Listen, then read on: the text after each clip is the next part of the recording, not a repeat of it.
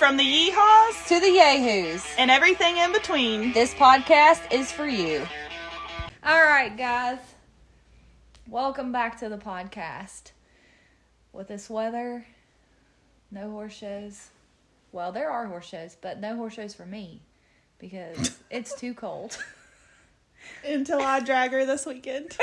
Is it supposed to be warm or cold? It's I don't supposed be know. warm. Regardless, 60s. she's regardless she's going. 60s. I'll be all right in the 60s. Um, as you can tell, I'm a, I am a fair weather Betty. That's what I am. so, my horses get very She's a fair weather fairy. rude. anyway, we thought um, this time of year was is a good time to talk about some stallions. Um, we thought local stallions for the most part, since you know that's what I feel like. You know, most of us breed to more local stallions. Um, yeah, and I think for the most part, a lot more people are getting into the breeding part of our industry just for the simple fact that horses are so it. expensive. Yeah. Yep, you can't afford it. You have to. If you want something nice, um, you know, you you're gonna shell out thousands now. I mean, before you could buy really, really, in my opinion, a really nice prospect around here. I mean, I'm, you know, I don't know about other areas, but here, you could buy a nice prospect for four, five, six grand. Like, Man, I wish. there's, but there's no way. I'm not gonna say there's no way. There's still, you know, I think when you don't find stuff on social media, you get better deals. Yeah. But it seems like all the deals on social media are, you know, you're not you're not getting a deal on social media. So Yeah. word of mouth, maybe you can still get, you know, something nice for in that price range. But I mean, even for like weanlings, like it's crazy. You're you're for a weanling, you're talking even around here six to ten thousand dollars. You used to be able to buy a freaking nice two D three D horse for around here for ten or twelve thousand dollars. Yeah. like And it's just it goes hand in hand with everything in our indus- industry. I mean, I was adding up what training would cost for six months, and now I know why two or three year olds are twenty five thousand, thirty thousand dollars. Like if they're in any incentives or anything like that, like just the amount of money that you have to get a baby on the ground. Like It's really, you're probably breaking even if you take sixty five hundred dollars for them. For sure. Yeah, and I haven't bred anything.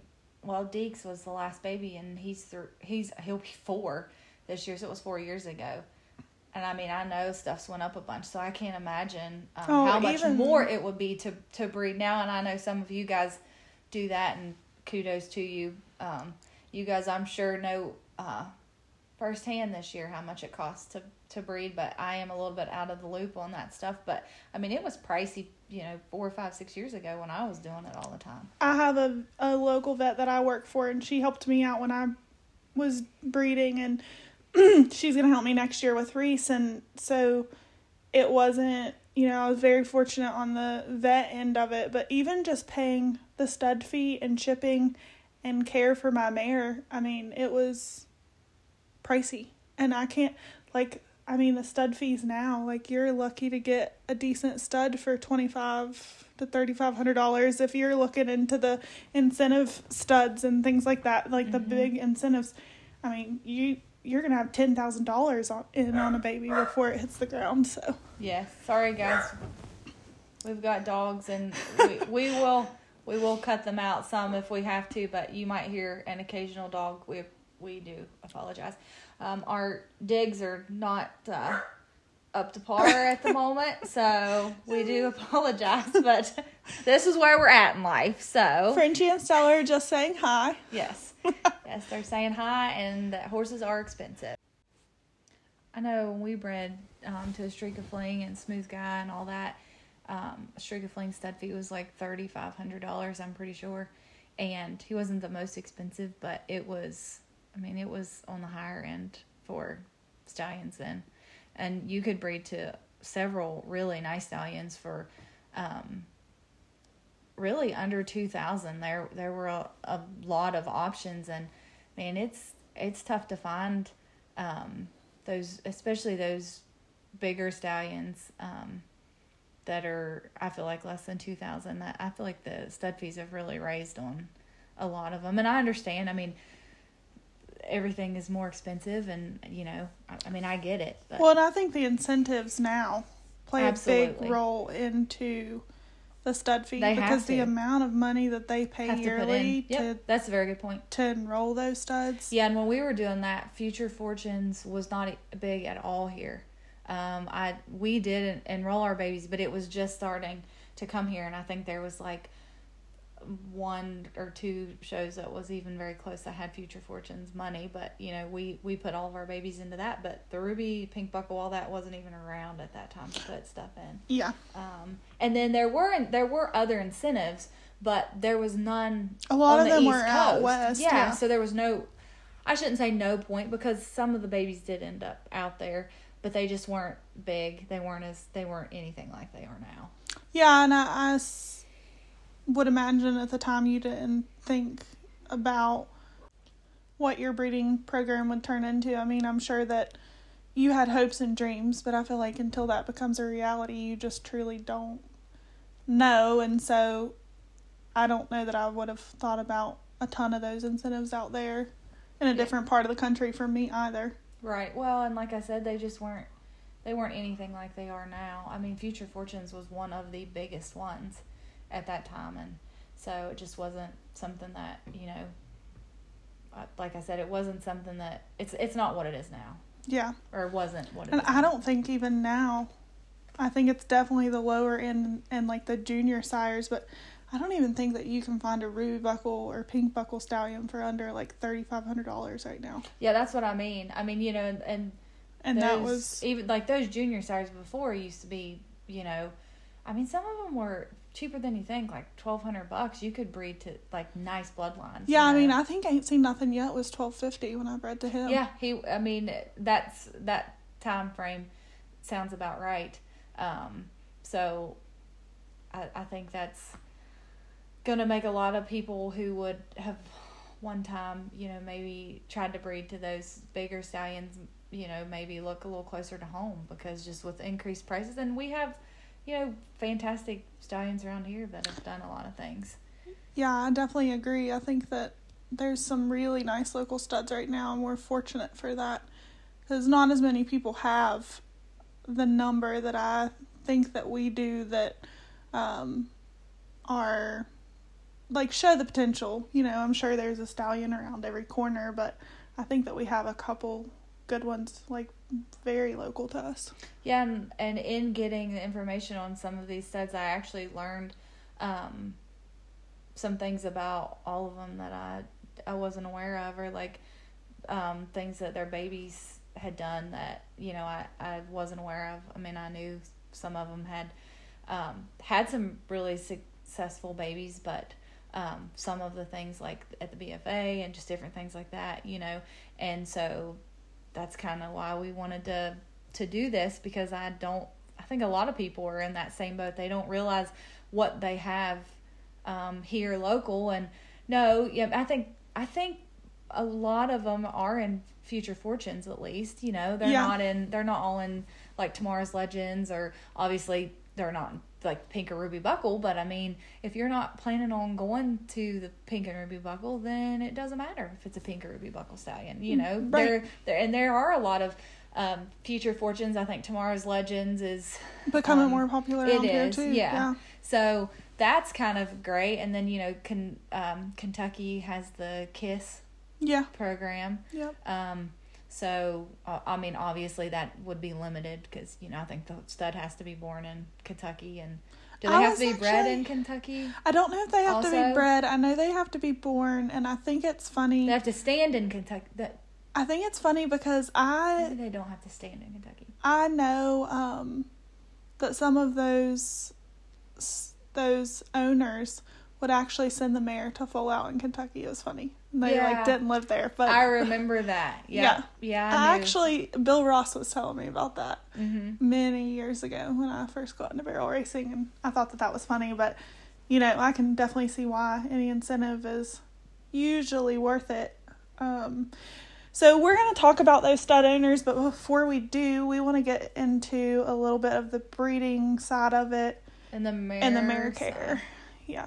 Yeah, I think um, I don't know. Growing up, I just we didn't have brood mares. We didn't breed, so I I feel like when I thought about brood mares, I thought of skinny horses. To be completely honest, I, you know most of the brood mares that I saw were kicked out, and they had you know burrs in their mane, and uh, I mean I, maybe that was just the people that I was around. I don't know, but they were you know the mares looked pretty crappy, and um, I don't think you see that as much now because I, there's so much more just available knowledge and research and opinions and things like that. So I think people are realizing how important it is to feed your brood mares.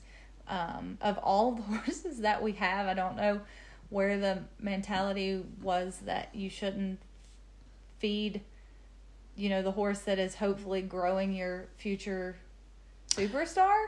yeah, know? I mean, I feel like that mare should look as good, if not better, than Right. your performance horses. Yeah, I mean they're growing another horse, and what you feed them, so uh, it affects the baby so much. I mean, you you can. I mean, what you feed those babies can affect whether or not they have straight legs to a certain degree, or you know, Absolutely. The I mean the way that they're developed and also I mean I it's funny because I've seen lots of horses and for vet care and things like that. And just the other day um I seen a horse that was really big boned and it's um it was just you could tell that that horse was supposed to be a big horse. It, parents were really big she was telling me how big its parents were and um she hadn't had the horse its whole life but anyways the horse was like just you could tell malnourished like it if that horse would have pro- been fed better you know and its mom been fed better like it probably would have been a bigger horse like it's all of its bloodlines, literally all the way back to like its great great great grandsire. She was telling me were like huge horses, and it was this small little like pony size horse, Yeah. literally. And people, I think, hopefully are starting to realize that nutrition plays a huge role in that. Um, and I think that it's your due diligence, like for your mare or anything that you're doing. If you don't know, like that's okay. If you're new into breeding, I was new into breeding. I've I've bred, you know, two mares one time and that's all I've done, but I dug deep into my research. I went even beyond my vet. Like I wanted to know as much as there was to know about it. And I think that you owe whatever you're doing. If you own a guinea pig or you own a broodmare, you own a Right. racehorse, like it's your responsibility to dig into that and get the knowledge that you can and it's at our fingertips. It's very easy to do and so there's no reason to do that. I know that I've had many vets tell me the number one reason a mare um, won't get in foal or stay in foal is if they're malnourished, if they're skinny. So I don't think that you should even attempt to be breeding a mare that you can see its ribs. It's ribby, yeah. Yeah. Well, and and going to you know losing babies, I think another thing that people don't think of that should just be routine maintenance is getting hor- mares cultured. oh Like, yes, it is a huge deal, and it, I don't. and a lot of stallions even require that. Like Right. not just live cover stallions, but I know um, that mine did because they don't want to have to ship to you two Yeah, or three times. People and get so mad about that, but they're saving you money. Trust me, they're saving you money in the long run because there's a very high percentage um, of the time if your mare does not catch on the first time, it is because you know she's dirty and um, you could have caught that, you could have fixed it, and you know even if she doesn't catch, then if you've done that, then that's that's the first thing you're gonna check off. Like if you don't get that mare in foal the first time, that is the next thing you're gonna go to is okay, let's culture this mare. So if you don't get that baby the first time, you've already checked that off the list. So, so let's move on to to something else. So it saves you time, it saves you energy, it saves you the freaking shipping fee. Like and the emotional toll it takes on you. Oh my gosh, just the up and down. yeah, I didn't have to experience that, but like I can't imagine like just being so excited and then there not being a baby and having to go back and rebreed and reship and I can't imagine like you and also just because your mare is maiden doesn't mean that they don't need cultured. A lot that's a misconception. Absolutely. I hear a lot of owners tell that to um, veterinarians that I've worked for, and um, you just you can't ever assume that. Actually, one of my mares' cultures came back positive, and I had to flush them and treat them before I could breed And they were them. both maiden, right? Yeah, they were both maiden, and one came back. It was actually Reese. She came back um, dirty. Her culture was not clean, and so we had to flush her and then reculture. And she caught on the first time, and she probably wouldn't have Right. Had I not did that. Yeah, I know um, Lisa that has ain't seen nothing yet. Like she won't, you know, she won't breed your mare unless you can prove that you have a, a clean culture. And actually, she's fantastic. If you guys are interested in things like that, I think she's posted a lot of stuff, so you could learn a ton of stuff. So if you've never bred, even if you have bred, if you want to learn more, um, follow her because she. we can even share some of her posts on our page. There's some she she does an amazing post on like oxytocin post breeding that is really really helpful. She has several really good informational posts on breeding and um like post the scientific articles that you can directly go to. They're right in her facebook page. So it's pretty cool that and you can learn a lot of knowledge from those. So we might share some of those on our page after this podcast. Yeah, yeah. She's. Um, I mean, obviously, your vet would be um, first, but if you just want to do extra research, like she said, definitely um, check her out.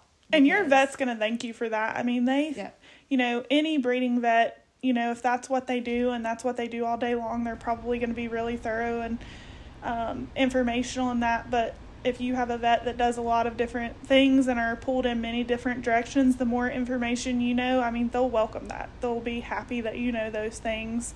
Um, and it'll make their job easier because they won't have to spend two hours trying to convince you to do what will also make their job easier. And I think another thing going to vets, which um, doesn't have anything to do with cultures, but changing the subject a little bit is before you um, pay that stud fee in our area, um, make sure you know what vet you're going to use because um, there, you know, when we were breeding a lot, we used Winnie Massett, and he is fabulous. He does such a good job. We AI'd almost every mare, and he got all of them in foal. Um, except famous, which we had we just we had trouble getting her bred. The people we sold her to had trouble getting her bred. It didn't have anything to do with Winnie. She was just really tough for some reason. Um, but you know he was fantastic, and I don't think he breeds anymore, and that is such a waste. Winnie Massett. If anybody sees him, you can tell him that I'm still mad at him. We need that. a good breeding vet in this area. Our our vets that are local here are too busy to do so. Yeah, we're not. It, there's there's nothing against any of the local vets. Um, actually, I know Lynn has helped me out a ton. She's ultrasounded mares for me. Um, Yeah, I when I worked for her, she did a good bit of it, and she did a really good job at it. But yep. working with those vets, I see the other side of it, and you know when they're working, if if it, if breeding is not their specialty, it's just really not set up for a horse that, or for a vet that's in the in the field and seeing horses. For example, they could be out on vaccines or an emergency colic, and your semen arrives that day, and they have to be there to breed your mare. Like it's just not Yeah, like you, the mare does not wait on them. right. They are going to do what the mare says, or if they don't, then that's costing you. and they have to shoulder that. They're like, because of me, this client has to pay more money, and so it's and just not. uh, and it's three. It's typically the shipping fee is is three hundred dollars. I know that that was my general like. I know some of them are two fifty. Some of them may be more than that now, but I think three hundred is a good like average number for. That's a lot. That's a lot of money. yeah, Like just to get it shipped to you. So as, that's culture your mare. You know, um, make sure that you have the vet lined up that can actually commit to breeding the mare. Like I said, nothing against our local vets. I mean, I th- I think most of them will tell you that they're not going to, and that is the reason why. And you know, I understand that, but it's it's a huge commitment to take on mares to breed. And you know, when Winnie was doing it, that's that's what he primarily did. He did some other things, but primarily like when we were there, he had five or six mares there. Like that was that was what he did, and he based his day around ultrasounding mares and you know getting When semen and yeah that kind of stuff. So he could you know he was able to do that kind of stuff and.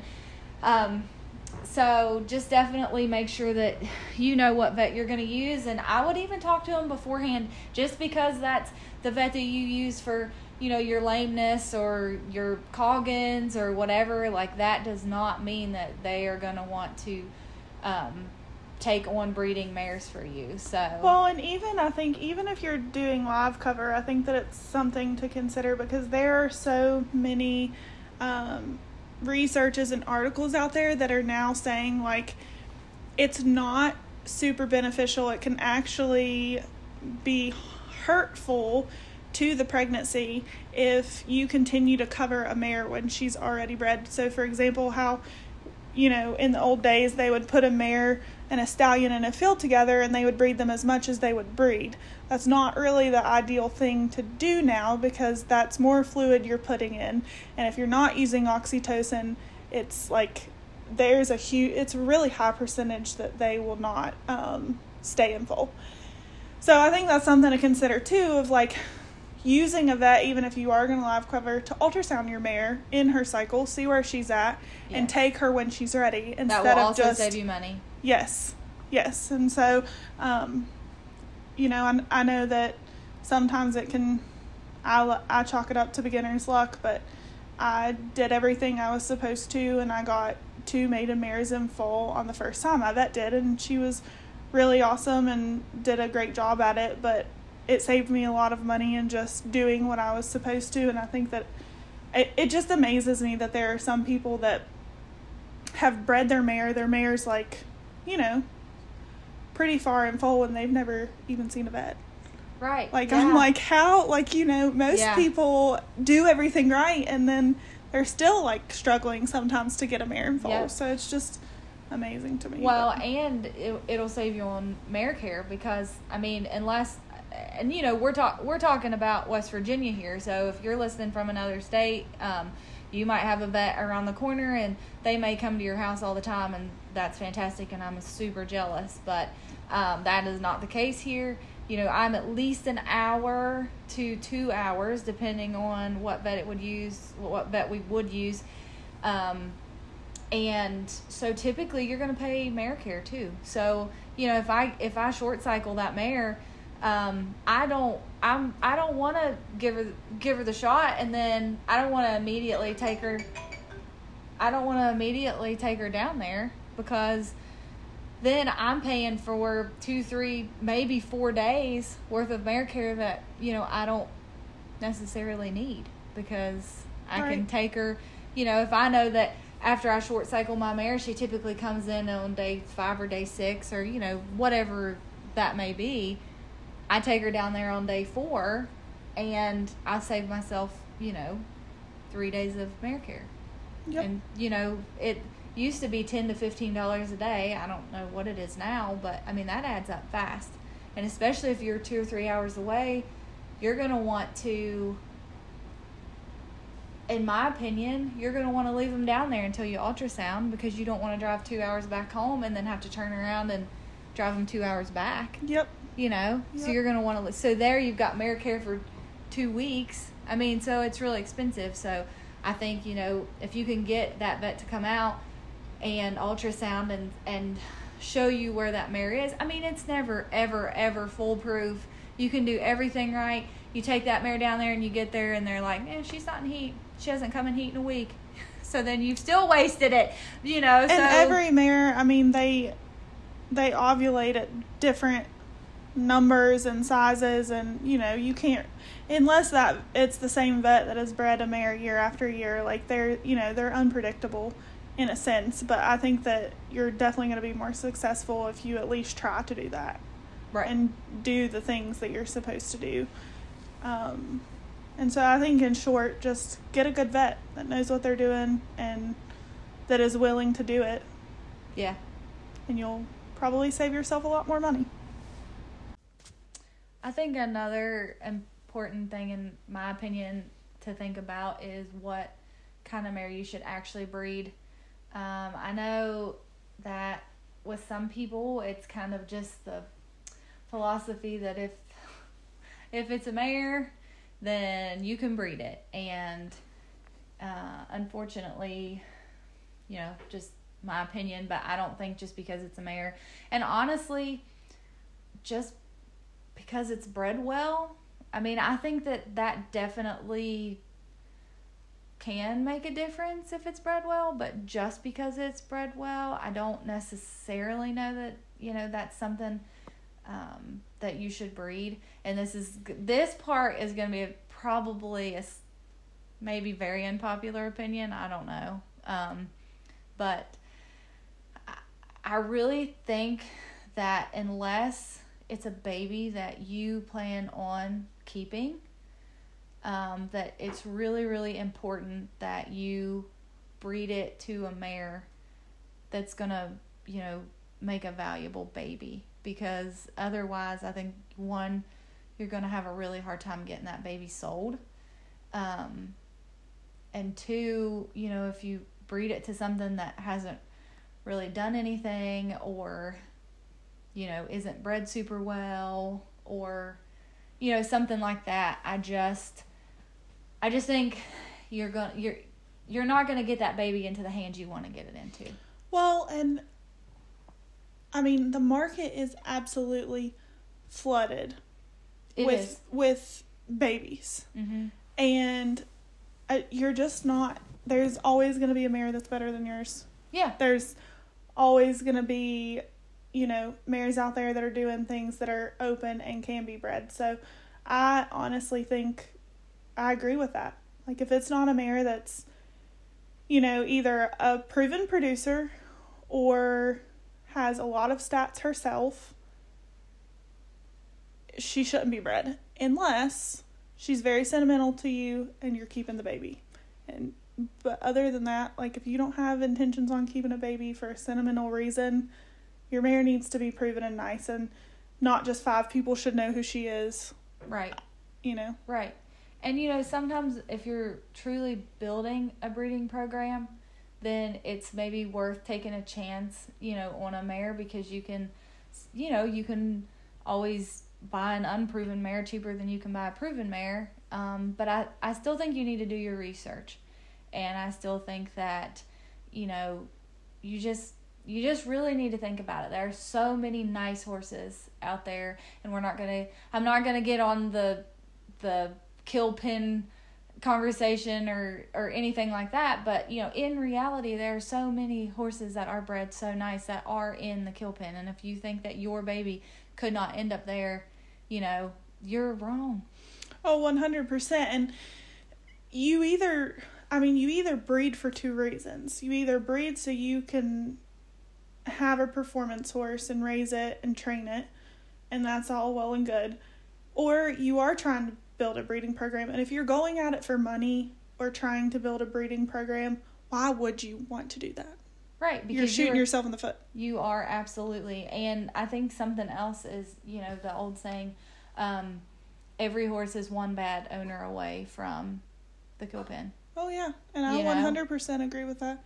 I one hundred percent agree with that. So just because I don't care if your horse is, you know, especially if it's a gelding. I mean, there are well bred mares that end up there too, but especially a gelding. You know, you I don't care if it is an own son of Bully Bullion or you know, honestly, even Dash Ta Fame. Like those horses still can end up in the kill pen. Like, and they do. I mean, how many mm-hmm. times are I feel like she, she's one of just like not because she's had that many horses that she's gotten rid of, but just because she's the most popular barrel racer or well known barrel racer out there is Fallon Taylor. Like how many times have you seen her brand in the kill pen and like they post it on Facebook and make such a big deal about it. Like if Fallon Taylor's horses with a brand on it can end up in the kill pen, any of ours can. Yeah, that's for sure.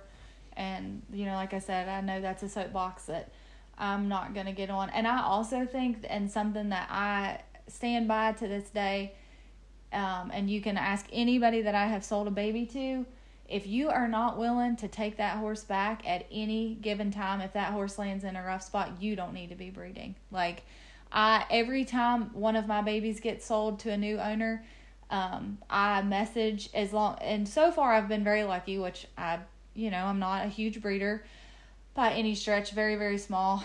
Um, but every baby that we have had, when I find out that that baby switches hands, I immediately message the new owner. I tell them who I am, that I raised the baby, and I let them know that if there's any point whenever, you know, that horse needs a home, needs a soft place to land, that they can come back to my house. And if you're not willing to do that, you don't need to be breeding.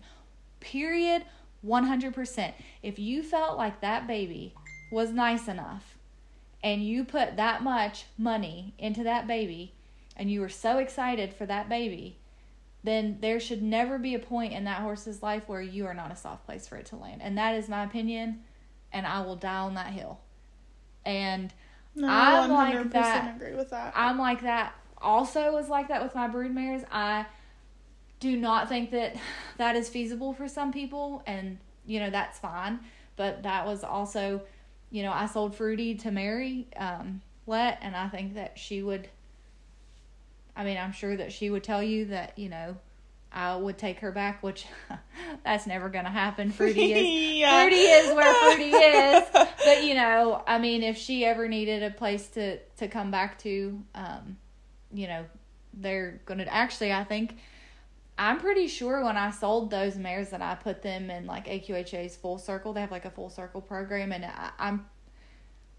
I'm pretty sure that that's what it is. Like if you enroll those horses on there, if they like they're supposed to um, contact you if that horse ever ends up in a bad spot, like in a kill pen or whatever. Now, do people actually look into that? I don't know, and I didn't have to pay to do it, but I think you could check a box or something and put them in it, and um, that was something that I did. Like I'm super passionate about that stuff. So, but 100% your babies, if you are not willing to take those horses back at any age. Um, I'm not saying pay thousands of dollars for them. I'm saying those. I'm saying when they fall in that kill pen or somebody finds them and you know they're freaking skin and bones you should be willing to take them back with open arms and if you are not you do not need to be breeding Oh yeah, absolutely. I mean, if you believe in them enough to put them here, mm-hmm. then you should believe in them enough to make sure that they or have even a do safe, good home. or even do the right thing you know maybe they need euthanized and you pay for it because some piece of crap is too cheap to Yeah, pay to have that horse euthanized yeah, And I think that was part of the full circle was you don't necessarily have to take the horse back, but like you'll pay. I I think don't hold me to that. Um, but I'm pretty sure that was even that was part of it. Like you would pay to have the horse euthanized or you know whatever. yeah, And like I said, I even put both of the brood mares that I sold um, in that. And I know that's not realistic for everybody, and I'm not sitting here saying that. But like I said, babies, I do believe that 100% and have lived by it. You can ask any any person that has a baby of mine, swag and um, the Delanceys. Like uh, I'm in contact with every single owner um, of every baby that I have sold, except Sawyer just got sold um, a few weeks ago, a month ago, something like that, and I um, just recently found out who the woman was that bought him, and so she's the only person that, like, I'm talking like two days ago, just found out who bought him. So I haven't. I'm looking at her like you haven't told me this information. yeah, yet." it was literally like it was literally like I just found that. I think it was yesterday. So she'll be getting a message from me this week because I am the crazy lady that says, "Listen, you have one of my babies, so I'm gonna need you to keep me posted." Um, so anyway, that like I said, that was something that um, I think is really important, and you know we we wanted to touch base on that, and that will once again probably not be a popular opinion, but that is a hill I will die on. Well, and I mean, you should just believe in that baby if you're bringing them into this world. I mean, I, and the same thing goes for the mare. Like it, we talked about nutrition a little bit about with the mare care and things like that, but like they should also like I mean, we've talked about this a lot, but they should be taken care of just like your other horses. They should have flat spray on. Their feet should be kept up. Like they shouldn't be getting trimmed twice a year. You know, those mares, if they mean enough to you to breed, Right. then they should mean enough to you to have To just as care of. much care as any of your other horses. Yep.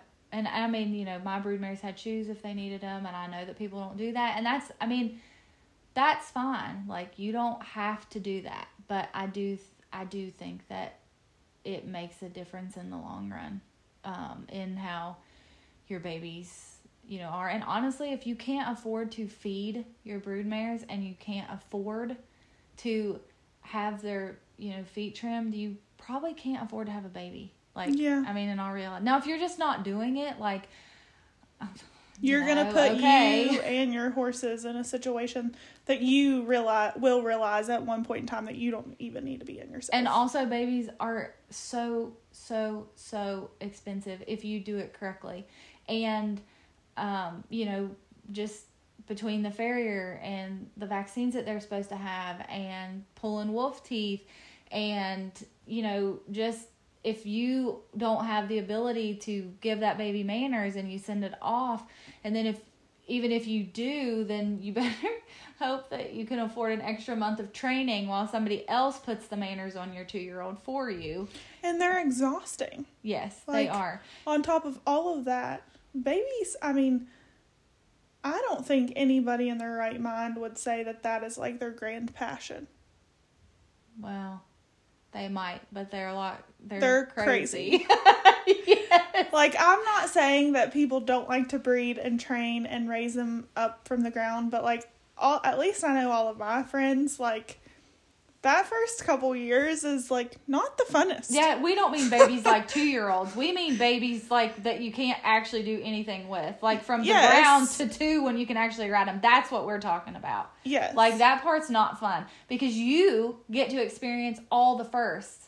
And you don't think about that. You get to be the person to put the halter on them for the first time. You get to be the person to teach them how to tie. And the hundredth time. And until you've Right. done that for a hundred days in a row, like it's they're not good at it. And Right. I mean, you know, that's And a little the exaggerating, but I mean The farrier and they're throwing themselves against the wall and they're rearing up and you're just like, why? and the I injuries and they try to kill themselves. Yeah, and then you have to doctor a horse that has never been doctored. Like those are all things that like you don't think about that part of it. and the weaning, you're just like, please don't kill yourself. Please don't literally jump over the stall door. Please don't run through the fence. Those are all things that happen. And if you talk to anybody who has raised a baby, they will tell you that. Um, they literally are constantly looking for a place to die. Like I have a lot just- of experience with injuries and illness and, you know, all of those things. And I think my baby was 24 hours old, and I was saying, I'm never doing this again. Yes, now I know why they I cost remember. $20,000.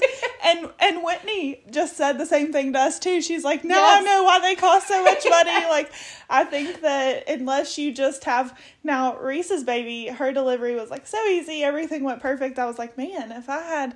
If that happened every time, but Yeah. not with Fendi. I mean, I was like, no, I'm never doing this again, and I'm doing it again next year. But um, Of course you are. because we're crazy because horse people are absolutely insane. no, honestly, if I had a million dollars, I would never breed a baby again. I would always buy my babies. Yeah. I think I would buy them from people that have handled them from the time they were little. I I just got a two year old that wasn't handled until she was brought in um, to be sold, and I also think that's just not for me personally. But I would not breed my babies. I would let someone else do it because I think it is well worth the fifteen or twenty thousand dollars you can pay for a two year old for somebody else to do it. well, and some people they they don't like for their babies to be handled, and that's fine. I think that's personal preference. It Like, definitely is. for me, Yeah. you know, I like to handle my babies because I just think, you know, I had a I had a baby get hurt at at um, how old was she? Eight months old, and she was halter broke. Um, she'd been rubbed on all over. She'd had her feet trimmed since she was, you know, old enough to have her feet trimmed. All the things, like because I had handled her, but she degloved her leg and had to be on stall rest for four months, and we had to change the bandage every single day for three months. And the first, I'm not kidding, the first month, the first two weeks, I legitimately wanted to cry because, like, she was handled and she was just so bad because it hurt. you know, like, it hurt. Oh yeah, I cannot imagine bandaging. Yeah, And it was a back leg. Yeah. So that was cool. yeah. and um you know you it was just it was terrible. And she was handled. Well, and it's not like you can just slap a quick bandage on there. It takes like it's not like getting a halter on a baby. Like you No. have to keep that bandage secure and not bunched up, and like you have to worry about all the things you do with bandaging, let alone on a baby on a back leg that's probably kicking. Oh, it was Oh, terrible. like- I literally didn't want to go home every day. Like I'm not kidding. It was I didn't want to go home because I knew that when I got home I had to change her bandage and then my husband who does not do horses, he had to help me and then he was like I mean he was helpful, I'm not saying that, but like he was not the best at like handling an 8-month-old who was very pissed.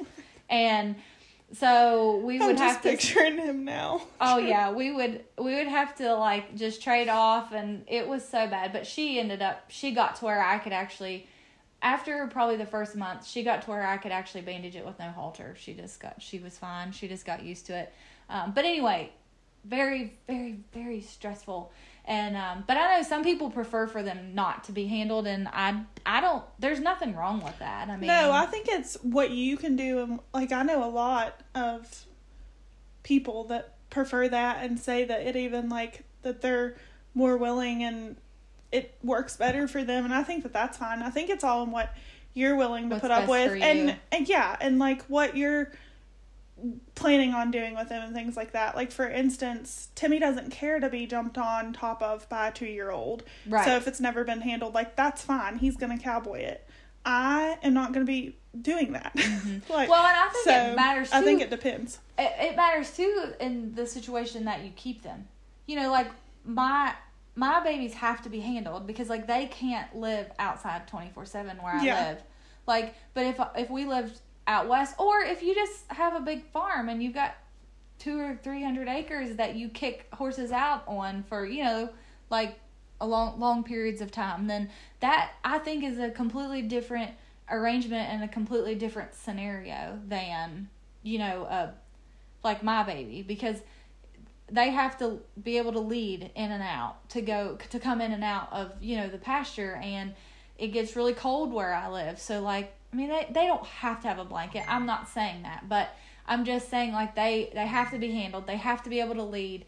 Um they're not out like roaming thousands of acres like they are out west or whatever to keep their feet trimmed Yeah. But, like to keep their feet trimmed like on their own and things like that. So i mean obviously i mean i could just not handle him but Well, realistically think that's it- not feasible. It also depends on how big your program is too. I think that people it does that you have are 20 into this full time and have twenty like yeah, they're not gonna handle twenty babies every day. What Yes. else would they get done? Absolutely, yeah, it does. It does make a big difference, and but the but if you have an operation big enough to have twenty babies, you more than likely have a lot of pasture, and those babies are kicked out like yeah. a lot of the time, and so so we're we're we're I I couldn't even give an opinion on something like that because I don't know what it would be like to have enough pasture for twenty horses. No, I don't either. I, I don't think that I will ever, hopefully, be crazy enough to want 20 horses. Same,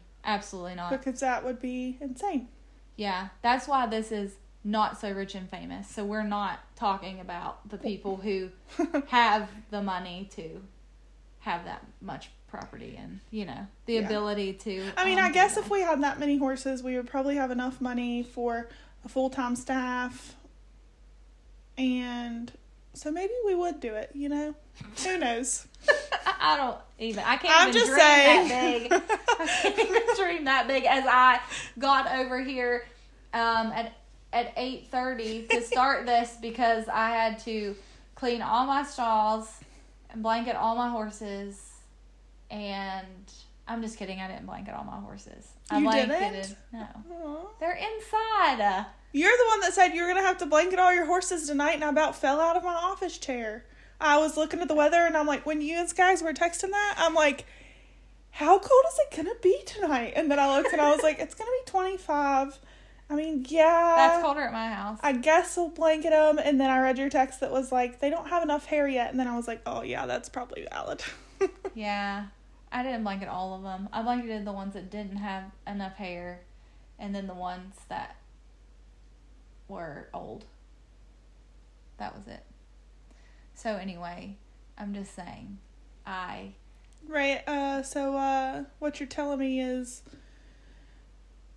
poor Happy didn't get a blanket.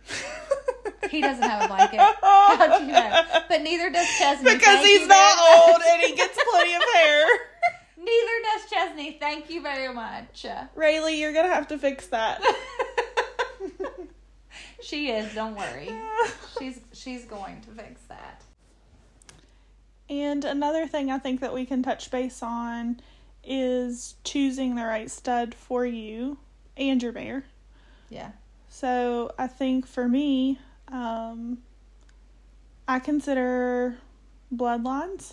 I'm a big believer that genetics play a role into a lot of that, and especially if you've ever been around a kid or a dog or a horse that's like never been around their dad or mom or something like that, and you see so much of that kid or animal in in them, you like you know that genetics play a big role. So I think finding um, a stud that matches or complements that mare, not only um, genetically, but also personality wise too. So that's important for me. If I have a mare that's hot and pushy, I'm going to probably try to breed a stud that throws babies that have a good head on their shoulders. And um, there are certain magic crosses with bloodlines that are proven that you can also take into consideration. I did when I bred Fendi. Um, and then I think also picking something in your price range. I think that um, stretching yourself too thin in the breeding game is the way to get off on the wrong foot. So I think that you should start a budget from the very beginning and pick a stud that's well under that so you can account for all that could go wrong. So what you're saying is you believe you can ride papers. Yes, I believe you can ride papers. I'm just saying, I feel like that's the big debate. It is the big debate. It is. Yes, I, I do believe that you can ride papers. I think that um, there are certain trainers that can ride anything. Um, on the other hand of that, but I think that you have to be a really good trainer to be able to do that. Um, Julie Castelli. she didn't ride papers. but no, I definitely think yes, genetics go a lot into it and um you know, there's horses are different these days and they're getting faster and faster and I think that it, it goes down to the smallest little hair on them can make a difference. Yeah. I mean, our the horses that run at the speeds they do now couldn't touch horses 20 years ago. right. I mean, we've we were talking about just even locally the amount of faster horses that we have now compared to 10 or 15 years ago is Well, and we're actually breeding for barrel horses now. They didn't they didn't Yes. do that before, and I know now I've I've seen where heard you know listen to podcasts or whatever, and and they're just now starting to breed for rope horses. You know, Mhm. barrel horses, and from my understanding, if you're a roper, don't come at me. but from my understanding, you know, a lot of rope horses are like cutter rejects and things like that. And I know a lot of I know a lot of cutter rejects they send to um to barrel race because I mean that's what Nettie was. yeah. You know, she was a cutter reject and um so I feel like um that makes a huge difference, which I think maybe points to you can ride papers. I didn't say that, but you Yeah. know um I, I don't i don't really i think if you say you you can't ride papers it's maybe you know because you haven't ridden something that is actually bred to run barrels Yes, and you probably haven't competed at levels nationally that you're getting your butt absolutely kicked. yes I remember I showed up to a barrel race. Um, it's been five, six years ago probably, and I was praying that I could just get in the fourth division because I was running against H two. When you run against horses like that, you Yeah. know, like i any little thing that can make a difference, and we know genetics do. I mean, that's the whole reason that we look into those type of things and unpopular opinion here i think it is so so important of carefully picking your stallion too because I think that in my opinion they matter more than what some people care to admit. Some people care to say that it's all about the mare and I we know that's not true in people and I just don't think that it's true in horses um, or dogs or anything for that matter. I think that it's really important of how you pick your stud just as much as it's important of what mares you choose to breed. Right. Yeah. Um, I mean, it just ma- it both matter. There's yes, absolutely no doubt. Um, and you know, I think I do think the the mare plays an enormous role because I think it's oh, absolutely. it's really entertain. It's it's really cool because when you have like ET babies, um, they'll still act like their mom, even though their oh, mom absolutely. didn't raise them. Oh, absolutely, know? and that's what I mean you know that's why I said in kids and stuff too. Like when they've never been around that parent, like you can still see so much of that parent in them and that mm-hmm. mare in them and stud too. Um, yeah, they say ain't seen nothing yet. Really, like passes on from what I've heard, like, uh, like really passes on his personality to a lot of his babies. And one hundred percent, like I read time and time again, they act like puppy dogs, and mine acts like a puppy dog, and her mom did not. No, she didn't. And so it's either you know nurture or her dad. And right. with all of them posting that they're like puppy dogs i you know i'm willing to bet that it's her dad that has to do with that. So i just think that it's really important that you can take into consideration both not one or the other. And i don't think that a stud is more important than a mare by any means. I think that the mare because especially in the instance that they're like raising and weaning the baby and stuff too. I think that they matter more. Right. But I think that studs are um, definitely play more of a role than some people like to think or say. Right. Well, and I think if you know going back to to bloodlines, uh, you know, why do why did we start breeding cow horses to race horses? Because we wanted speed. Right. So therefore, it it has to make a difference. Yep. Bloodlines have to make a difference. I don't. I you know. I mean, I don't think there's a good argument anymore that that they don't. Now there's there are still superstar horses that aren't the norm. You know, that aren't like the norm. And I actually, I kind of feel like the industry's gonna start going to more outcrosses. To be completely well, honest. Well, we have to. There, I mean. I, there's a 1000000 I'm Dash not to Fame sons. There's a yes. million Fr- Frenchman's Guy sons. Like, there's a million, you know, well, and whatever. like Fendi, she has Frenchman's Guy, Dash Ta Fame, Hot Colors, like all of those on her papers. Right. Who do I breed her to? You know that li- I'm not a line breeder, so it limits me and who I. You have to at some point it's good. It it is when you are intermixing all of those bloodlines to have to outcross unless you believe in line breeding. Yeah, yeah, it's coming. It's definitely coming. I see um, more and more people going to you know things like that and and um, or going to those stallions that aren't you know those I want to say you know super popular studs like Frenchman's Guy, brand name studs, Dash Ta Fame, and you know Bully Bullion and Corona Cartel and you know those guys, which I feel like you know Corona Cartel and Bully Bully Bullion, they they are not really, in my opinion, they're not out crosses, but they're they're not like Dash Ta Fame. Like I just feel like Frenchman's Guy, Dash Ta Fame. They're like there's one like, around every corner. Yeah. You know, yeah. I mean, they're just they're just are.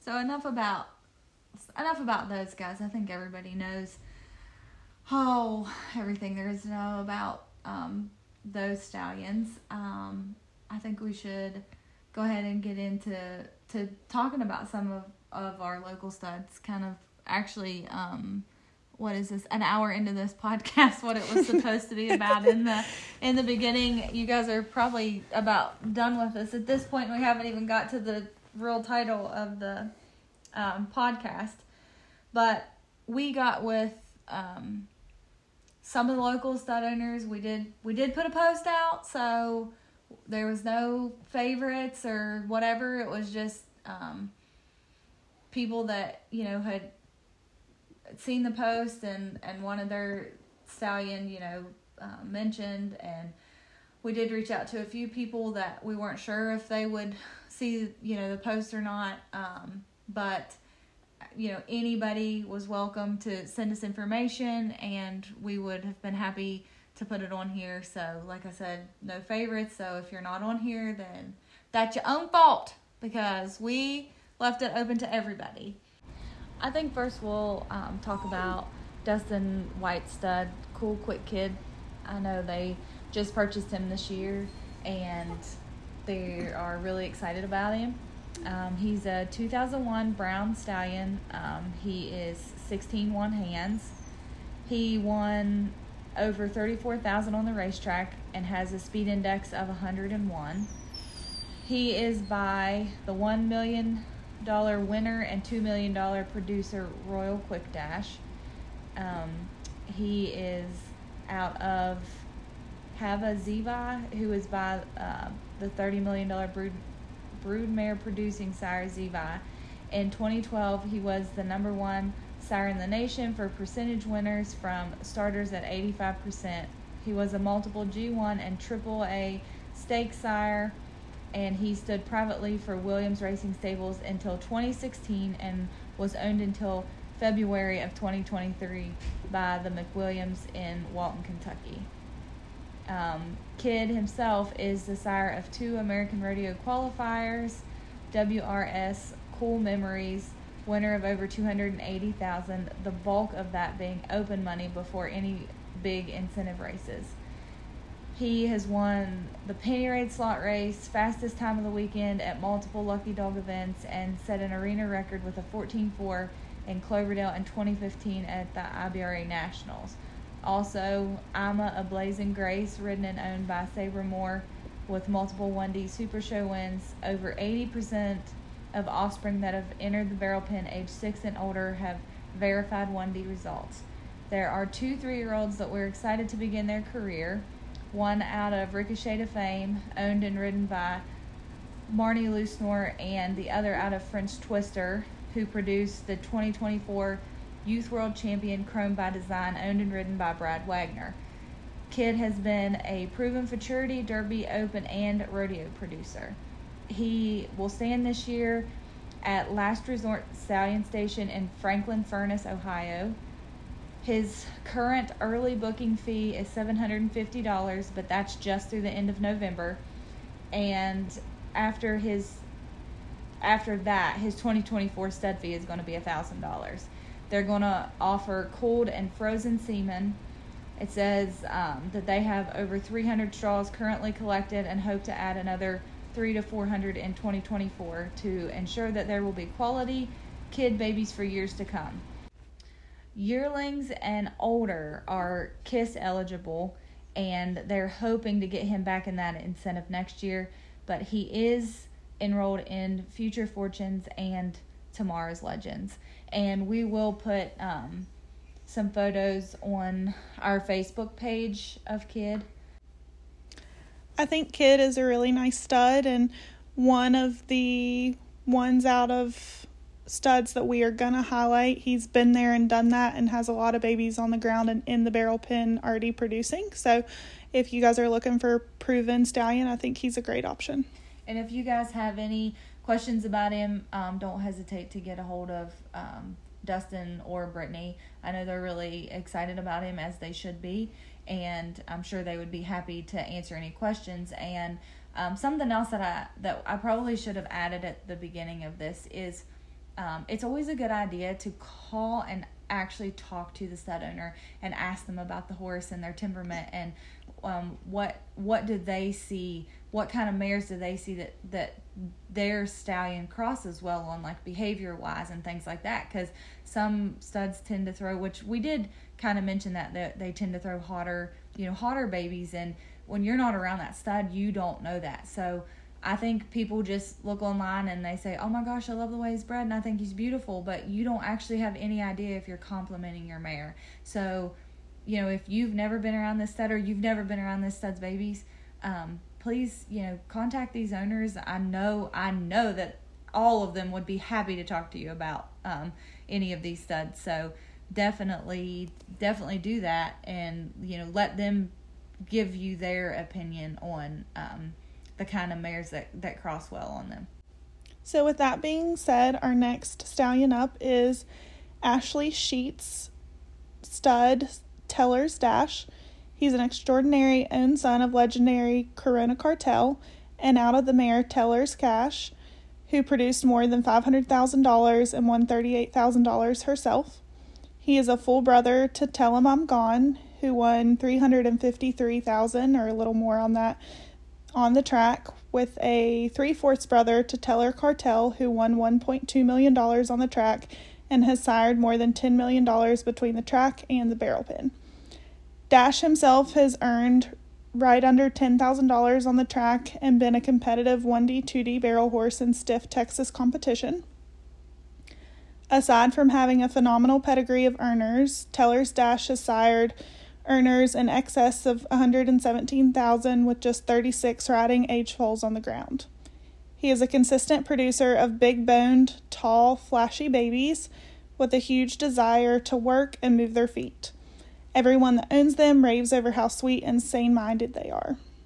While most of them have found success in the barrel pen, they are also finding success on the track, in the roping pen, and just everyday go to heart horses. Dash himself is still hitting the barrel pin with a youth rider. His balanced build and strong bone has delivered him still competitive at 16 years old. He stands a strong 16 hands and weighs in at 1,300 pounds. He will be standing at Fort Warwick Farm in Green Bank, West Virginia, and he is live cover only. His stud fee is $850 with an early booking. Um, and a $1,000 live foal guarantee is his normal stud fee.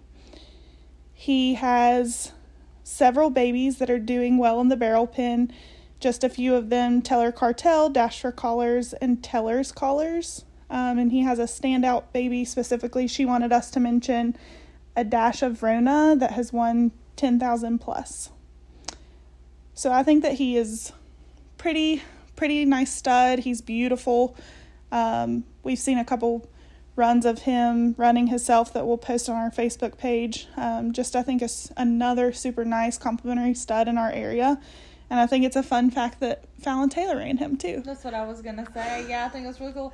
And what's so cool about this is that you know you get to learn um, things about horses that you see every day that belong to people that you just you don't realize. Like you yeah. don't realize how much stuff some of these horses have done or how much stuff maybe their you know horses in their pedigree have done, and they're they're like right here in West Virginia, um, or you know Kentucky, Ohio, but surrounding states that are you know definitely close enough to um, to live cover too if you you know want to do that.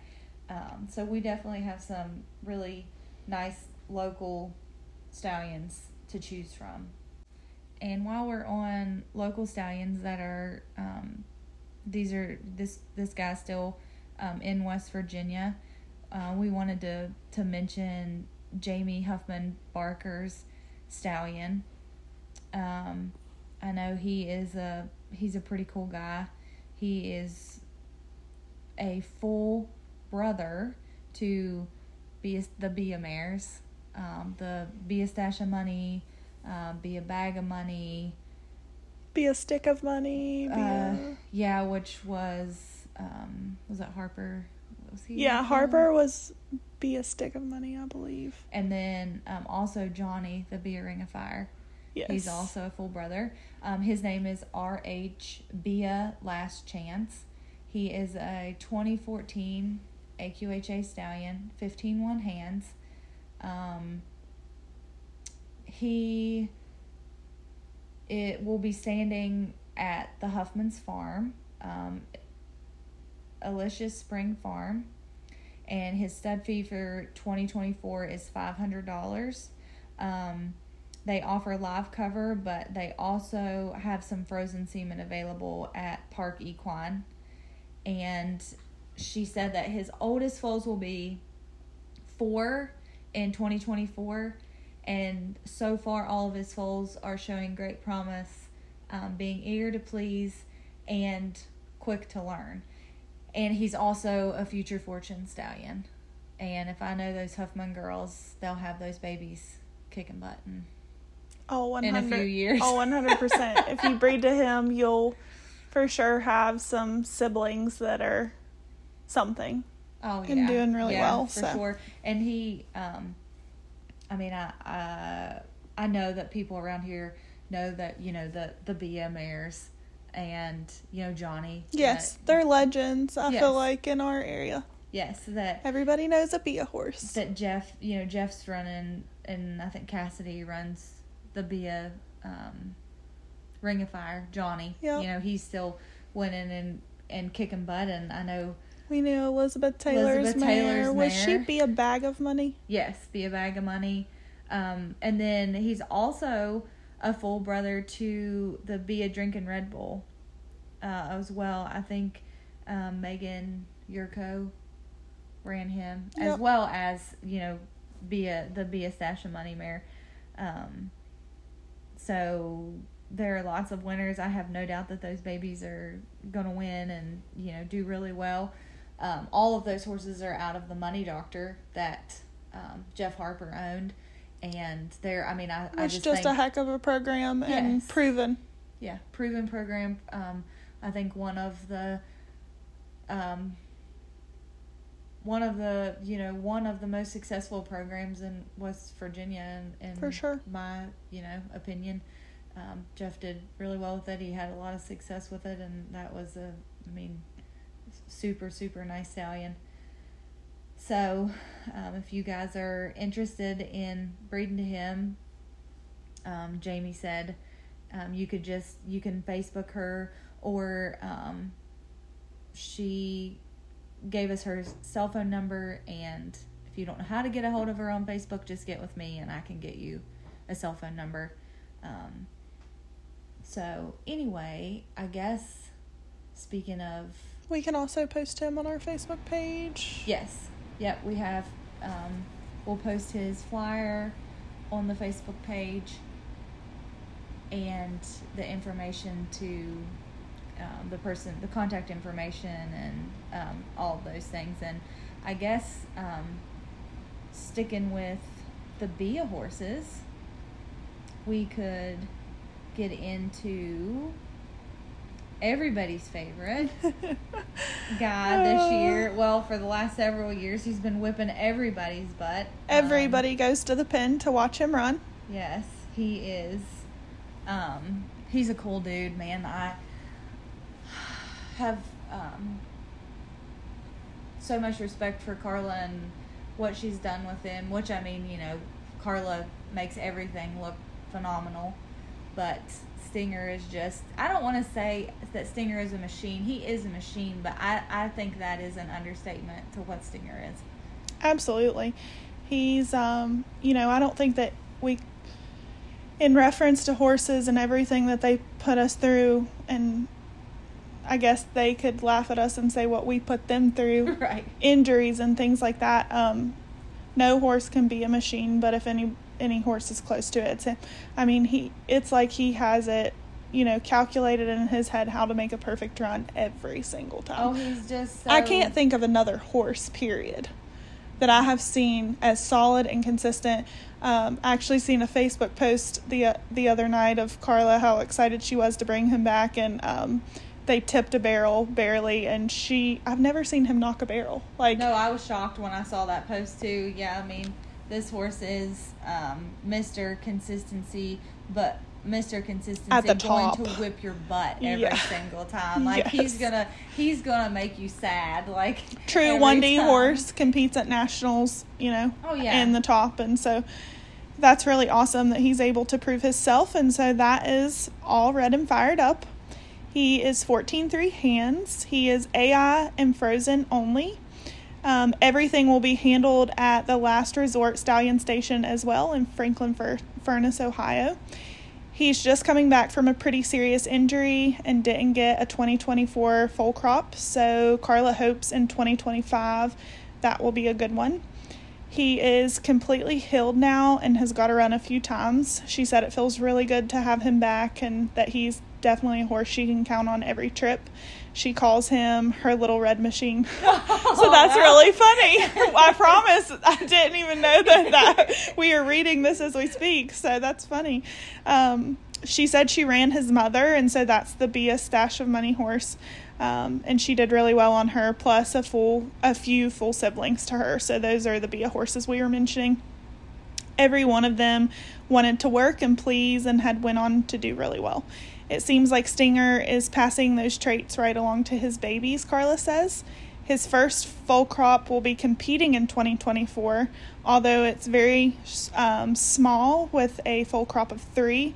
She knows the one she has and will be hauling um, coming this year, but she's not sure what's going on with the others. Um, she does plan on hitting a few futurities with that baby. Um, and is super excited to get to run one of his babies. And I can only imagine. I have no doubt, even with a small first foal crop of three, that those horses will go on to do big Oh, things. absolutely. I Stinger is an all time favorite of mine. I'm a little biased because I had a baby out of him, and she came out of the womb a ball of muscle and very, very athletic. So I, I think that he throws that to his babies, any of them that I see, even if the mare isn't super muscular or like, you know, whatever, they are very muscular and athletic. And so I think that he definitely passes that on to his babies, and I'm equally as excited to see how they do. I think in several years he will definitely be a proven producer. Oh yeah, for sure. And I think we could talk um, just a little bit about um, hi about his his parents. You know, the I mean, we've already mentioned the the Stash of Money horse, but you know that horse has over one hundred fifty thousand dollars in you know lifetime earnings, and I know that was that was from several years ago. And she was a world champion. Yeah, like she she, has a- American qualifier. She's been there and done that, and not just with one person. That mare has carried so many people to their dreams, and I think that's what's even more impressive. Mm-hmm. You know, Yeah, and then he's also um, out of Firewater on the Rocks. by Firewater on the Rocks. Yeah. oh, so, sorry, or, so Sorry. she knows what she's talking about. Yeah.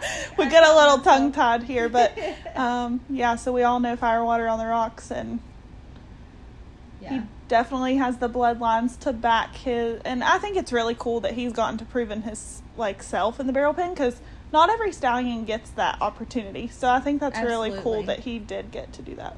Yeah, it's tough. It's tough sometimes, you know, to it just takes so long to prove a stallion and that's like, you know, these these older guys that, you know, have um, established babies and things like that. Um, it takes a long time to get there, but it really does help whenever, you know, they show that they can do it. I think that, you know, that makes a big difference sometimes. Yeah, for so, sure.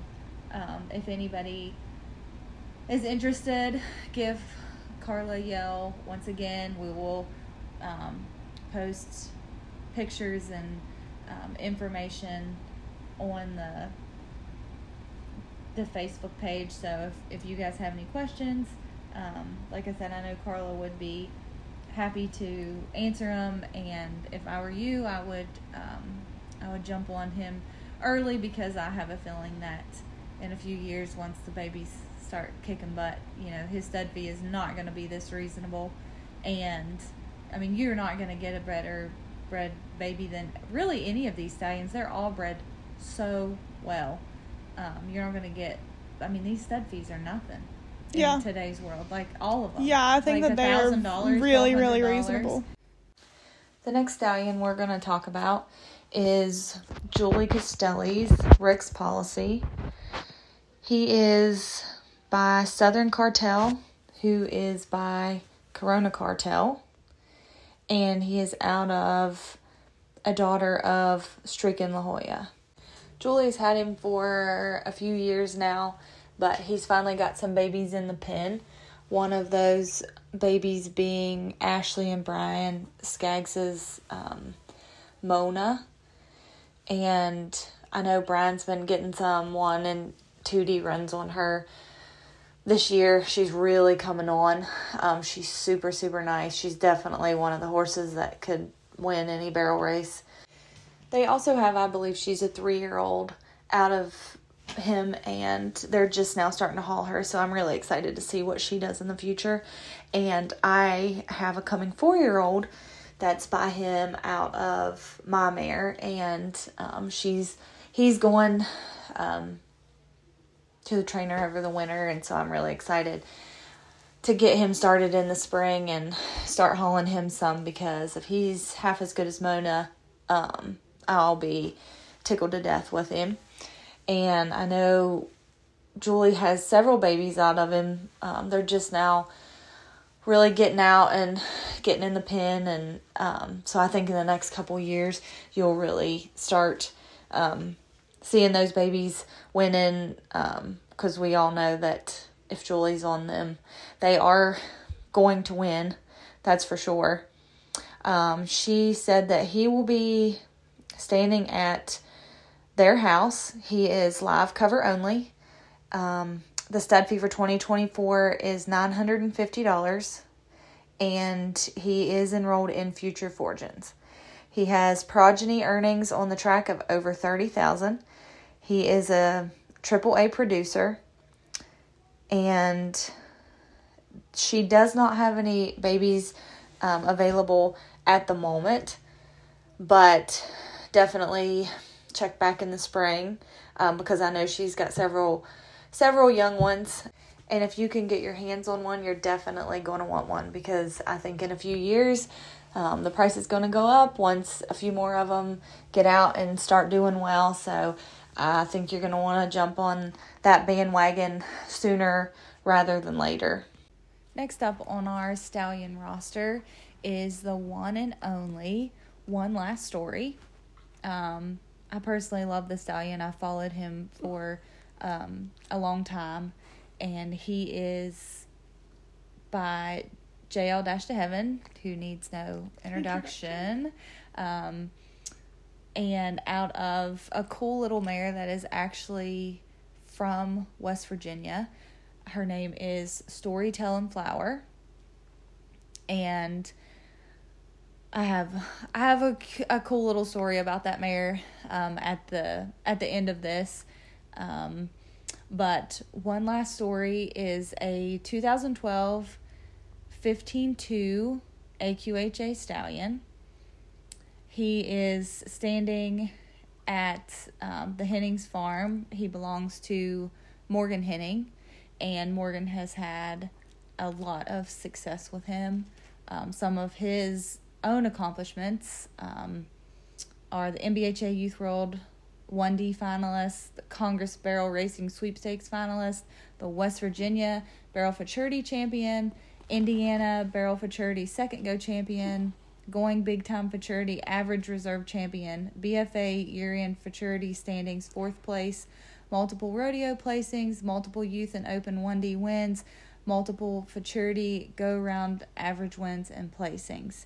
Um, this guy is he's cool. I mean, he's he's been there, done that. He's proven that you know he should be a stallion, and he has also proven that he, you know, that his babies can can do it. Um, he is the sire of the Fort Smith Futurity finalist, the BFA World Championships Futurity finalist, the IBRA Nationals um, 1D Top 5, Quarter Horse Congress pole bending champion, Quarter Horse Congress placings in both barrels and poles, NBHA Open 2D uh, state champion, Battle in the Saddle 2D average pole bending reserve champion, Futurity wins and placings, Rodeo wins and placings, 1D NBHA state championship placings, 1D super so I mean, I don't like what else could this guy do? Like for yeah. real. I mean, even even himself and he's also, you know, he's in the Kiss incentive, he's in Tomorrow's Legends, he's in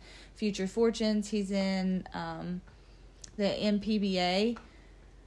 So I feel like those are the major incentives that are here. So if you don't plan on, you know, if you don't really care if you go to the Ruby or Pink Buckle or whatever, I mean, he's in, you know, plenty of incentives that you can stay fairly local and actually get some some money from. Um, I think that their program is really cool. I would really like to have her on the podcast and her sister, um, just to talk about, you know, what they've done and They're so successful in anything that they do, and I think it's really cool. You know, when I first um, was around them and ran with them and things like that, you thought of them as these two little girls that just kicked butt, but they've really helped you know develop that program and to ha- stand a stallion as nice as he is and stuff now i think that they just have a lot of cool things that they do. Jockeying being the number one but those girls they've been jockeying since they were little and jockeying against professionals and now they're professionals. And um, i've just always looked up to even though i'm older than them i've still always looked up to those girls because they are still young. Like i think they just recently within the last year. I think reagan is still in school and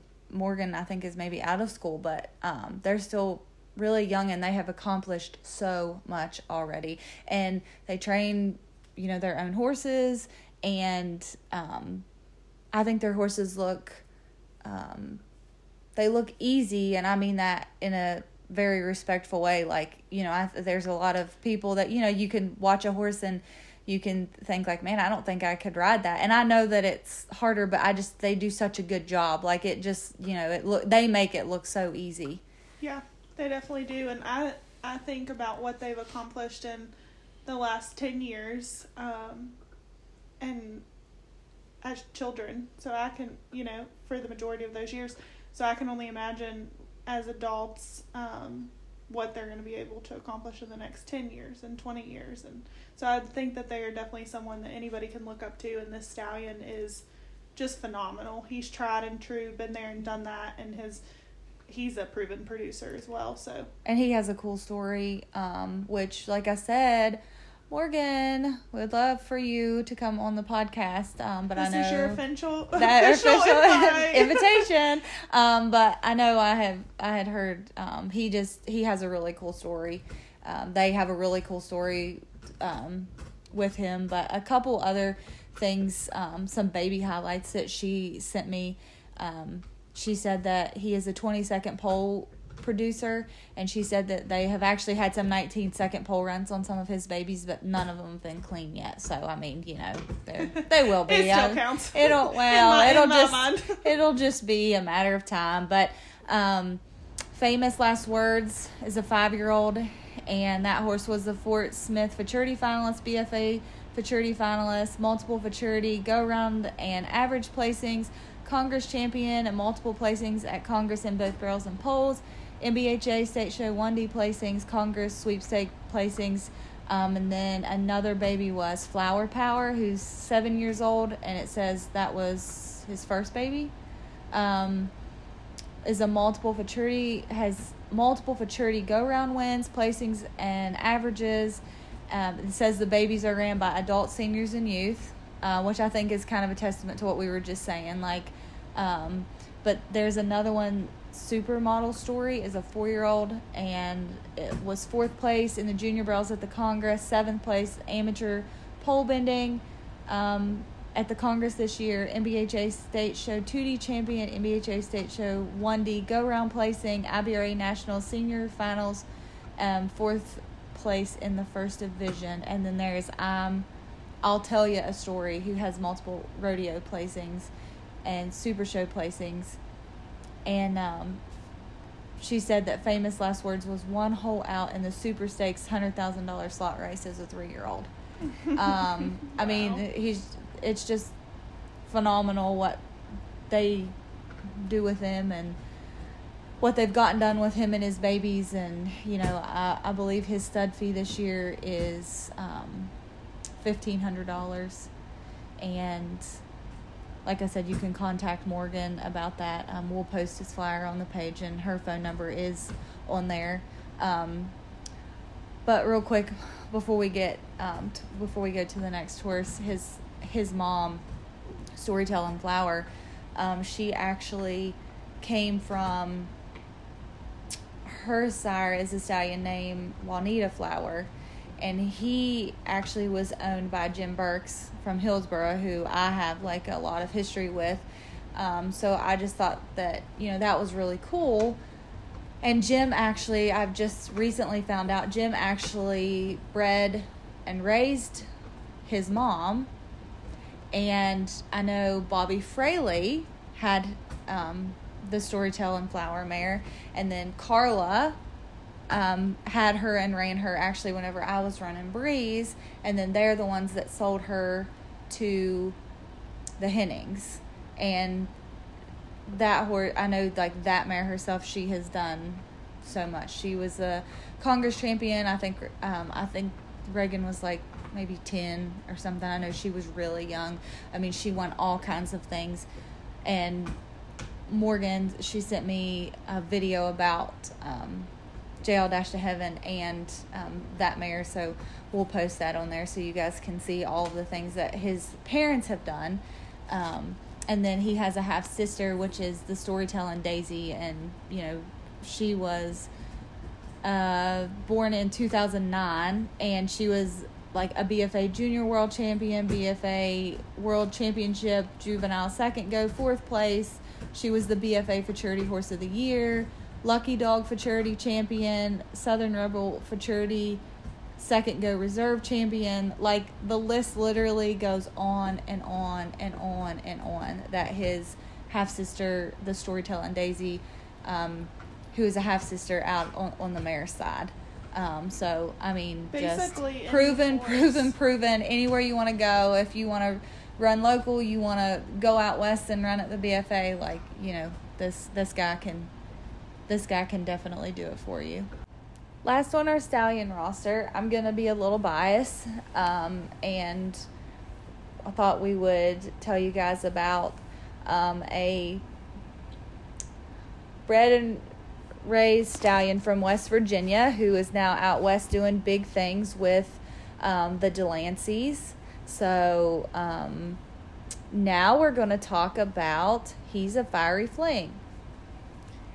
He's a Fiery Fling is by a streak of fling out of She's a Fire and Bully by Bully Bullion. He is a 2015 Bay Roan Stallion. He is 15 two hands and has a lifetime earnings of $35,000. His stud fee for 2024 is $1,500 plus shipping. He is an all around money winning stallion, 10 futurity open barrel money earner, and breakaway money earner. He's the AQHA World Show finalist in heading, money earner in the heading and heeling, 2022 fast time in Royal Crown and Underheading short go, 2021 AQHA World Show finalist L3 in heading, standing at CSU Equine Reproduction Lab, and he is also collar tested. So that is that is the guy that um, we bred and raised, and we are um, we're really proud of him and really thankful um, for the Delanceys and all, all they've done to make him that the success that he is. Um, when he was born, that was they are the owners that we had in mind, and we just cannot thank them enough um, for doing all that that they've done with him and and proven him and just given him the opportunity to um, be what he is today. Um, but they also have a couple other really really nice stallions that I know you guys have heard of. Um, I think one of them was a relatively recent purchase. Um, so we're gonna definitely go ahead and mention those guys as well. And um, the first one is Fiesta's Dynasty. He is a 2011 gray stallion. Um, he is by FDD Dynasty out of the Great Firewater Fiesta that ran at the NFR. He has 51,000 in progeny earnings with a limited number of foals competing. Um, AQHA Reserve World Champion Head Horse, shown by JD Yates, raised on the Judd Little Ranch, and he is ridden by their daughter, Reagan Delancey. I know that she has been doing really, really well with him. Um, I follow them, and I, I just think it's really cool to see these guys actually out and running and and competing and you know not just um, standing as you know not just standing. I think it's cool that they're out there still, you know, roping and running barrels and and all those things. Um, but his 2024 fee is 1500 plus shipping and he will also be standing at CSU Equine Reproduction Lab. Um, these guys are in a lot of uh, incentives. Uh, Ruby Buckle, Royal Crown, Riata Buckle, the Diamond Classic, Future Fortunes, Colorado Classic, um, Valley Girls.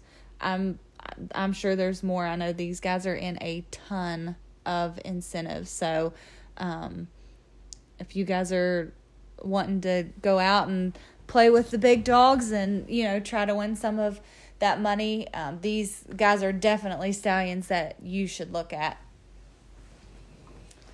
So, with that being said, the last stallion we have from the Delanceys and on our roster is This Fame is on Fire. He is by Firewater Flit out of Famous Silk Panties. I think that we all um, are fans of his breeding, I'm sure. Uh, Mare Power for sure. He is a um, 1D barrel money earner. He is a 2012 chestnut stallion standing at 15 one hands, and he will also be at the CSU Equine Reproduction Lab. His 2024 stud fee is 1250 plus shipping, and he is in um, many incentives as well. Um, tomorrow's Legends, Future Fortunes, and the list goes on. Um, so definitely check out all of these guys. I think that many of them um, out of her three stallions are super nice and they have nice babies on the ground. They're proven and been there and done that. Um, this fame is on fires. Um, Dam specifically has a lifetime earnings of two hundred thirty-seven thousand plus. She was an amazing mare, so definitely. Um, was she exported to Brazil? Did she go to Brazil? I don't know. It would not surprise me because I think she's definitely could hang with the Brazilians. For some reason, I'm thinking that she did because I know they're super picky about what they'll take. I know they said they said that it has to better the breed. So the and they, I think the horse has to have won over a certain amount of money. Um, it can't just be like a horse that you see online that you think is pretty. You know, they the the horse actually has to do something, and they have to feel like it is something that is going to make what they already have better. So I could definitely see that because it the competition is so that, stiff over for there. For some reason, I was thinking that she did get sold to Brazil. So you guys can correct us if we're wrong on that. I'm I'm not hundred percent sure, but like I said, for some reason I was I was thinking um, that. But also, um, I'm gonna give Mary Helen Let a little shout out um, that owns Mick, which is he's a Fiery Flings dam now. Um, she's a fire and bully. I know she has been um, selling some foals in utero and different things like that. Um, so, you know, that may be somebody else that, you know, you check with if you're looking for babies or whatever. She's done a phenomenal job with her. And I think we're all fans of mare power, and these stallions are so important. But also, so are the mares, and that's how we get these great stallions. Yeah, so yeah, that's really and, cool. Yeah, when when I sold her um, back then, I you know she told me what she was planning to do, and and she has done just that and done a phenomenal job with her. And I know I think she maybe just sold a Blazing Jetalina in utero, but I think she has one or two more um, babies out of we call her Fruity, um, out of Fruity that are in utero. I'm not sure if she has anything on the ground. I feel like maybe everything that was on the ground was sold, sold. already. Um, but uh, anyway, I just wanted to I just wanted to kind of give her a shout out and um, maybe put her on your all's radar for somebody to look at as well. So, um, thanks for um, listening to us for two hours. Hopefully you guys learned something that wraps up our um, talking points that we wanted to get across and hopefully we learned more about these stallions and so hopefully you guys did too i think that any of them are really really nice prospects for your breeding program i would consider breeding to any of Any these of them, stallions absolutely. I think that all of them are at a very good deal, very reasonably priced. And maybe there's another stallion out there that you're thinking of breeding to, and that's okay too. Um, but just to wrap it up, I think consider your mare the stallion and incentives. And um, talk to your stallion owners, talk to your vet, you know, get everything in line and and get a game plan. You know, be prepared because it's definitely not for the faint of heart. But, you know, and let's do justice by our horses. You know, do exactly. do what we can to better this industry and Yeah, West Virginia right now is really tough. Um, we have a lot of really nice horses that, you know, I think some people think, well, when you go to the big shows, you know, they're they're 3D horses, and that is not the case anymore. It's Like, not, and I've I think all of my friend my friend circle knows this, but um, I've stood firm on that the past several years that these horses we're running against now go to big shows and they run in the one D One and two D, and a two D is very, you know, I mean, that's very respectful. yeah I- against those horses. I don't think that there's a trainer out there um, that would disagree that if you're in the 2D at a big show, you are one little tweak away, Away. from the 1D. yeah, If your horse can run in the 2D, it can run in the 1D. Yep, absolutely. Yeah, I think so. So, you know, it's I think we're getting tougher here. Everybody talks about, you know, the competition out west and I know that it's hard. You know, I mean, that's where all the big guns are and, you know, I um so I'm not downplaying that at all. But I can just tell you that you are not going to I don't care if there's 30 horses at the show or if there's 150. If you win that barrel race around here, you've probably beat at least a handful of really nice horses, even in a tiny, tiny show.